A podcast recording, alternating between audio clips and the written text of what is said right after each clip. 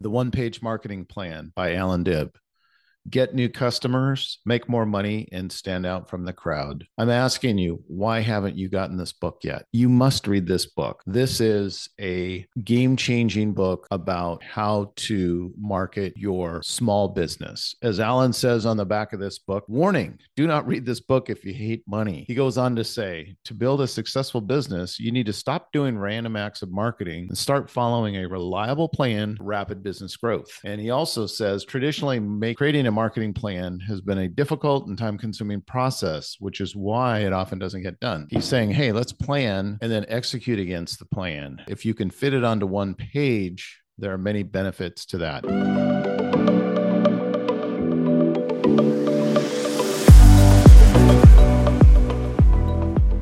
Welcome to the Biz and Life Done Well podcast, where we explore what it means and what it takes to do business and life well. I'm your host, Peter Wilson. If you're like me, you're intrigued by stories of common people who have achieved uncommon success in business and life. Join me as I interview fascinating people about how they got started, their successes and failures, their habits and routines, and what inspires them. We are going through chapter four now in the one page marketing plan, which is in the during phase, which is after a prospect has heard about you. There are three phases to the marketing plan. There's the before phase. Allan calls that act one, which is before your prospective customer knows who you are. Those steps in that phase are selecting your target market, crafting your message, and then reaching your prospects with advertising. So today we're on the during phase. So they may have seen your ad or seen your truck driving around or seen your sign or seen something else about your business. They're now aware of you and so now we're talking about capturing leads, which is the first part of the during phase. So they know who you are, but they're not your customer yet. Let's talk about capturing leads. One of the things Allan really stresses is not necessarily thinking that every single person that's going to contact your business is ready to buy today. If you have that mentality where you only want to talk to people who are ready to buy today, you are really limiting the amount of potential customers for your business. He's got a chart in the book that really blew me away. He points out that if you were surveying a market for folks for a consumer product, for example, on any given day, 3% of the folks out there might be ready to buy today. You take your addressable market, for example, let's say your target market is families that are looking for a new dentist. If you take 100 people, uh, 100 families out there, and you surveyed them, maybe 3% would be looking for a new dentist now and they're ready to book an appointment. Seven or 7% are open to booking an appointment, but they're not necessarily ready, but they're very open to it. Just a small fraction of the people are either ready to buy or ready to book or open to it. The next portion of folks that he points out, folks that are interested, but not right now, that's 30% of the market. And then he goes on to say 30% are not interested. Just no, not interested and then another 30% would not even take it if it was free. So clearly 60% of your addressable market, they're either not interested at all or they wouldn't take it even if it were free. We should be focusing on this 40% who are either ready to buy, very open to buying, or interested, but not right now. And the folks that we can really make a difference in the business bottom line are those folks that are interested, but not right now. Now, obviously, if you're running a marketing program, you want to get those people that are ready to buy right now and the people who are very open to buying. But three times, 3x that are folks that are interested, but not right now. And obviously, this is a generalization, but it illustrates a great point when you're putting your marketing plans together. Are you just looking for folks that want to raise their hand today and buy from you? I know a lot of businesses do that, and it's natural because we have, you know, we have to pay our payroll, we have to pay our rent, got mortgages to pay. We've got all sorts of uh, things that are needing money today. But what uh, Allan talks about about is actually having the mentality of a farmer rather than a hunter. What does a hunter do? A hunter goes out each morning, captures uh, something to eat, drags it home, cooks it up.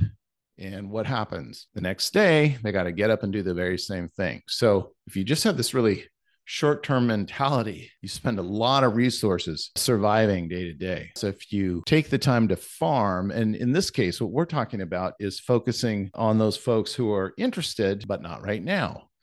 So, we call those folks prospects or prospective customers. So, what we want to do is capture leads from them. We want to get their information and get permission from them to market to them over time. Now, there's a variety of ways we can do that. What we do now, in the last episode, we talked about running ads, for example. So, this is a great way to get your name out in front of people. But if you're just running ads to get your name in front of people, then you're probably going to fail because you do have to have a reason for them to contact you or a reason for them to click on the uh, ad and a reason for them to pay attention. So, we've established that it's important to look at marketing as a farming exercise where you are focusing on folks that are not just ready to buy today, but also folks who are interested but not necessarily ready today. So, as a business owner, what do you do about that? So, Allan Dib talks about mining for gold with the ethical bribe. The ethical bribe means that we are giving a prospective customer something of value. And generally, what we're doing is we're going to gather their email address, their phone number, maybe their zip code, and their name. And in exchange for them giving us that information, we're going to give them something. That would be sometimes it's a downloadable piece of content, it could be access to a video, it could be a webinar. So, here are some examples that I put together here for different businesses. So, for example, if you're an estate planning lawyer, you could have the ultimate estate planning guide, secure your family's future today. It could just be a uh, an ebook, so to speak, or a PDF describing the different aspects of estate planning and why you'd want to do that. You're not actually doing it or providing any legal advice. You're just explaining the value of doing that and kind of the nuts and bolts of how that works. For a dental practice, they could offer uh, Bright Smile Secrets, top 10 tips for maintaining dental health. CPAs could offer tax tips for small businesses, how to maximize your returns, could be a white paper. Again, you're not necessarily going to be offering tax advice. You'd make that clear. You could just talk generally about some strategies. Roofing contractor could put out uh, Roof Care 101, a homeowner's guide to roof maintenance and repair just some uh, things to look for in terms of signs of roof damage and when to call a professional. Home remodeler could put out a dream home on a budget, transforming your space without breaking the bank. For example, that could be a webinar or it could be a PDF. Probably be better to do that as a webinar. A residential electrician, they could put out a complete home electrical safety checklist, and it would be a checklist on how homeowners can maintain a safe electrical system and you know when they should be seeking help. Chiropractor back to basics a five day email course about preventing back pain. Auto repair auto maintenance masterclass prolonging your vehicle's lifespan. And it could be a series of short videos about basic car maintenance tasks and you know what you need to have done uh, at what time. Commercial landscaping company could have one called the green business. How beautiful landscaping can boost your brand. Residential pest control Bug Proof Your Home, a comprehensive guide to pest free living, an HVAC company that's heating and air. Stay cool and warm all year, your ultimate guide to HVAC maintenance. You could have a residential painting company, color your world, choosing the perfect paint palette for your home. That could actually be a consultation as well, or a basic guide that talks about different colors and finishes. An IT company, Cybersecurity 101, protecting your business from digital threats and mobile auto detailing, car care tips, keeping your vehicle looking brand new. And it could be a tip sheet that you would download on how to keep your car clean between professional detailing. Those are just some examples of what we call lead magnets. And the way that you offer these is you have an ad that you're running, and then it goes to your website, goes to a landing page where you collect the information for the pro- prospect that's landing there. And then you, of course, you want to send them this information right away. You've given them something of value. They've shown an interest by the topic they're responding to. They've indicated to you that this is of interest to them. And then we want all of these uh, to be all the email addresses and all the information you collect, the names, phone numbers to go into some type of database, which is typically a CRM tool.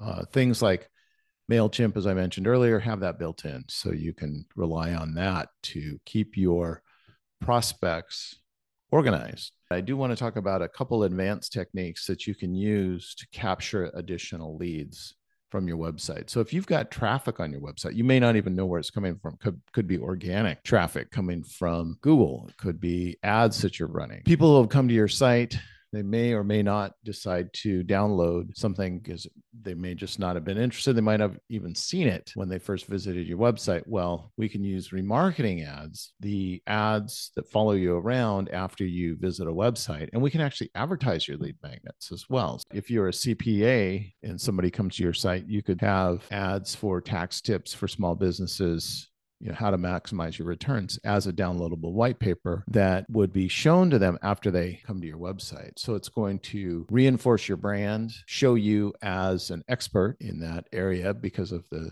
topic that you're talking about, and offer them something to download as well. So it's really a way to kind of double down on folks who do visit your website and capture even more leads. We highly recommend that. Next week, we're going to talk about nurturing leads so once you've captured the leads, now what do we do? So next week, we're going to talk about what you do with them. So until then, have a great week. See you soon.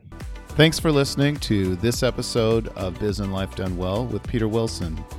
You can subscribe to us on iTunes, Google Podcasts, Spotify, and most of the other popular podcast platforms.